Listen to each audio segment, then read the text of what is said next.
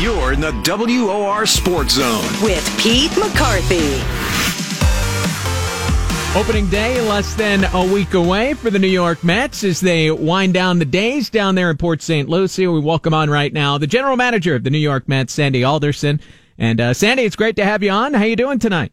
Pete, doing very well, thank you. Uh, I know you were on uh, this morning with Len Berman and Michael Riedel in the morning. One thing I heard that I found interesting, you talked about how you know fun it's been working with uh, the new coaching staff, and uh, we know you and Mickey Callaway really hit it off in the interview process. Uh, as you've gotten to work with him, or are you guys still completing each other's sentences? Uh, how has that dynamic carried over as you start making some some big decisions here? Well, you know, I think we we have worked uh, collaboratively, but uh, really Mickey has has taken the sort of the laboring oar here, and uh, I really enjoyed working with him and uh, responding to his questions, his needs, um, but really giving him some space to uh, work with his staff and the players, and um, you know, create an environment that uh, we think will be successful in 2018. You've worked with a lot of managers. Anything that you've seen now that you've worked with him up close that you find unique? Well, one of the things that that uh, and this is true of of uh, any individual. I mean, we're all different, but uh, in, you know, in talking with players who have been sent down, um, I think uh, I, what I have observed is a very constructive experience for the player. Uh, something that you know provides some direction uh, for work at the minor league level and and the attempt to come back to the major league level. So, and I think that's been characteristic of him throughout the spring, generally constructive and positive, uh, but also um, realistic and objective. So, um, you know, it's been it's been fun to work with him and uh, see how the team has progressed under his leadership. And the uh, the big news today, of course, Michael Conforto played in his spring training game, one for four. Uh, how'd you like what you saw as he comes back from the surgically repaired shoulder? Well, he's been getting at bats uh, on the on the backfields with uh, you know against some pretty good minor league pitching. Uh, today really was minor league pitching as well, but it was nice to see him in a in a game setting with uh, people in attendance and you know all of the uh, um, accoutrements, I guess, of uh, of a major league game. And the fact that he played today, had uh, four at bats, was I think really positive. I think it's it's uh, underscores how well his rehab has been going and um, so you know we're very hopeful that uh, he'll be ready fairly soon. Is opening day on the table? I think that's very unlikely, but uh, I think May one is also unlikely. So uh, in the sense that that that he will probably be back before then. So I think it will be somewhere between opening day and the the the first of May, and, and perhaps closer to opening day than than uh, the end of the month. Is there a test he needs to pass, or is it just a matter of getting him at bats in, in truly competitive game situations? I think it's uh, I think it's more the latter. I think that uh, you know from a medical standpoint, he's probably completely out of the woods. At least that's what uh, we understand. So it's really about baseball activity and getting himself into competitive shape. And um, you know, he, as I said, he's had a lot of uh, plate appearances on the backfields, played uh, defensively in the outfield. So, you know, he's coming along, and you know, at some point um, we'll make the we'll make the return. I, the thing that's interesting about this year is that we break camp uh, on the 26th and play our first game on the 29th. The minor leagues don't start for another week, hmm. so um, whatever additional work he needs, he will probably get down here, as opposed to, you know, in in competitive regular season games at uh, Las Vegas or Binghamton. So it's a little bit odd in that regard, but. Um, you know, I'm hopeful he'll be back relatively soon. Well, certainly sounds like uh, positive news there as we chat with the general manager of the New York Mets, Sandy Alderson. And a uh, reminder, tickets for opening weekend on sale. Visit Mets.com slash tickets for more information. Another outfielder, Yoenis Cespedes, he's had some, you know, bangs and bruises over the course of this spring. The, the right wrist was bothering him recently. Um, he, he looked good yesterday, hitting a home run. How is he doing as we head towards opening day? Yeah, he's he's uh, he's he's doing well. I think that uh, you know the the things that he uh, experienced earlier in camp are things that he probably would have played through during the regular season, but uh, very pleased with you know his work habits, um, and obviously you know when he's been in the lineup, he's been very productive, and last night sort of underscored that. So uh, he makes a huge difference in the lineup, as do you know Frazier, Gonzalez, etc. Uh, if they start to hit as they did last night. So um, you know I'm hopeful that uh, those veterans are starting to round into shape as well, and um, if they do, you know, we, we ought to have a fairly potent lineup. How about Adrian Gonzalez specifically? Because last year there wasn't a whole lot of power from him as he was uh, he had back issues in Los Angeles, but he's a veteran guy. Uh, you know, he's working through things in spring. I guess. Do, do, you give him the benefit of the doubt that you know the the the lack of production this spring isn't a big deal? What do, what do you think of you know his performance overall? Well, first of all, he's been healthy. You know, he has he has uh, avoided any back issues during the course of the spring, and so you know that's a positive. Uh, secondly, I think that um, you know as he has said, when he's healthy, he's he's produced, and now as he gets older, that production may drop naturally, but um, you know I think that uh, we're certainly committed to seeing what he can do uh, over the you know early part of uh, the regular season, and obviously Dom Smith is uh, hasn't been able to play over the course of this spring. So, you know, we're really looking at uh, Flores and Bruce and a couple of other possibilities. So we have we have options certainly, uh, but Adrian's going to get every opportunity, and, and his bat has started to come around the last uh, week or so. You know, you mentioned Bruce. We haven't seen him at first base in a game situation this spring. Why not? Uh, it's a very good question. I think the answer is that you know he's he's demonstrated he can play over there. He played in I don't know how many games, twelve or so games last year for us. Um, he has taken ground balls over there, so he has played a little bit of first base mm-hmm. um, um, during practice. Um, and there's also, you know, probably a little bit of a sense of, look, let's just defer that while we're focused on something else and not create another line of of inquiry by the media or what have you. And uh, because because I think we are comfortable with Jay playing there if necessary. But on an everyday basis. Well, on a reasonable, reasonably everyday basis, yeah. I mean, we've got you know, Flo is is uh, had a very good spring sure. and starting to hit right-handed pitching, and so as I said before, we've got some good options uh, over there, and that doesn't even include Dom Smith, who hasn't been able to play, and we still regard very highly. We're talking again with the general manager of the Mets, Sandy Alderson. Uh, how about Zack Wheeler? Um, I guess that'll be probably the, the toughest decision in the next week for you. Who will end up being the, the fifth starter? How do you break that down right now? Well, I'd say that uh, you know at least the first turn uh, and maybe the second that Vargas uh, is probably out.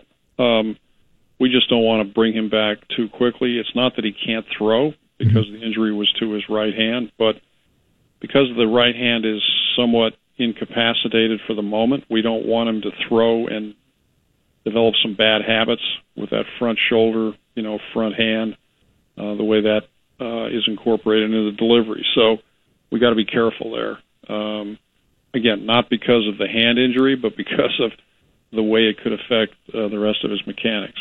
So put him aside for just a second.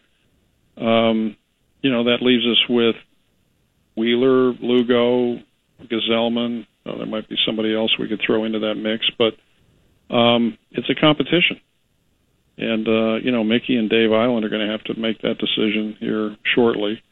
Um, and uh, we'll see how it comes out. But, but uh, that decision is going to have to be made over the next uh, two or three days at least, because uh, whoever gets that fifth spot will probably have to remain in Florida uh, to throw in a game uh, early next week before we uh, actually open the season. And if it's up to Mickey Callaway, I wouldn't think this would be much of a factor. But you having you know been here for a while, is it is it tempting at all to want to see Syndergaard, Degrom, Matz, Harvey Wheeler finally take that turn in a in the rotation? Uh, for me, no. Uh, we, we want to be we want to give ourselves a chance to win every game and uh, uh, make sure that we've done everything we can, uh, uh, you know, within our power to do that. So, um, no, I you know I don't see anything magical about it. If it works out that way, great. Uh, in retrospect, we could look back on it and say, "Gee, wasn't that exciting?" But you know, the key right now is is to win games, and I think that uh, uh, I don't think Mickey will be persuaded by by that, nor nor would I. And, and if Wheeler doesn't make that spot in the rotation, would he likely be ticketed to the bullpen or keep him stretched out at AAA? Is that another decision that needs to be made? Yeah, that's that's a that that that decision would follow okay. from the first. How about Wheeler? If, if considering his health issues over the years, do you think you can move him to the bullpen and then later put him back in the rotation, or do you consider it once you make that move that that's it? He becomes a bullpen arm, and you know you hope he could be what Archie Bradley was for the Diamondbacks last year. Yeah, I wouldn't say there's total permanency when once somebody makes the shift, um, but I think you do have to anticipate that once a pitcher has made that shift, that it would be difficult to use them, except maybe in a spot role, um, especially for someone who hasn't relieved before and uh, needs to get comfortable in that role. So I wouldn't think that in, a, in the case of uh, somebody like Zack or someone in, in a similar position that you'd want them to bounce back and forth. I think you'd have to make the decision and stick with it for at least a period of time. And elsewhere in the pen, are you comfortable with one lefty? Is that something you're going to be keeping an eye on over the course of the next week?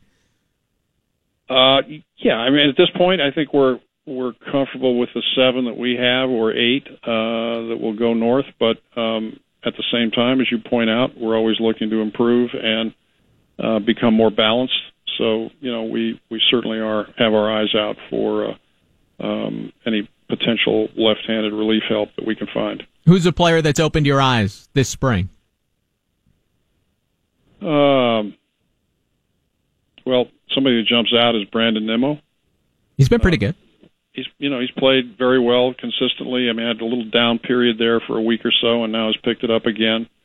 He's played pretty well defensively, um, but you know he's done a great job against uh, both right-handed and left-handed pitching, and showed a little pop as well, uh, together with you know a great eye at the plate. So I think that you know he's he's done uh, very well, but um, somebody like uh, Phil Evans who has caught today, uh, which he'd never done before, certainly in a major league game, and very uh, little at the minor league level. Uh, in fact, only just in spring training has he started to catch. So um, I think his versatility, uh, he's played some outfield as well. He's done a nice job at a variety of, of uh, different positions.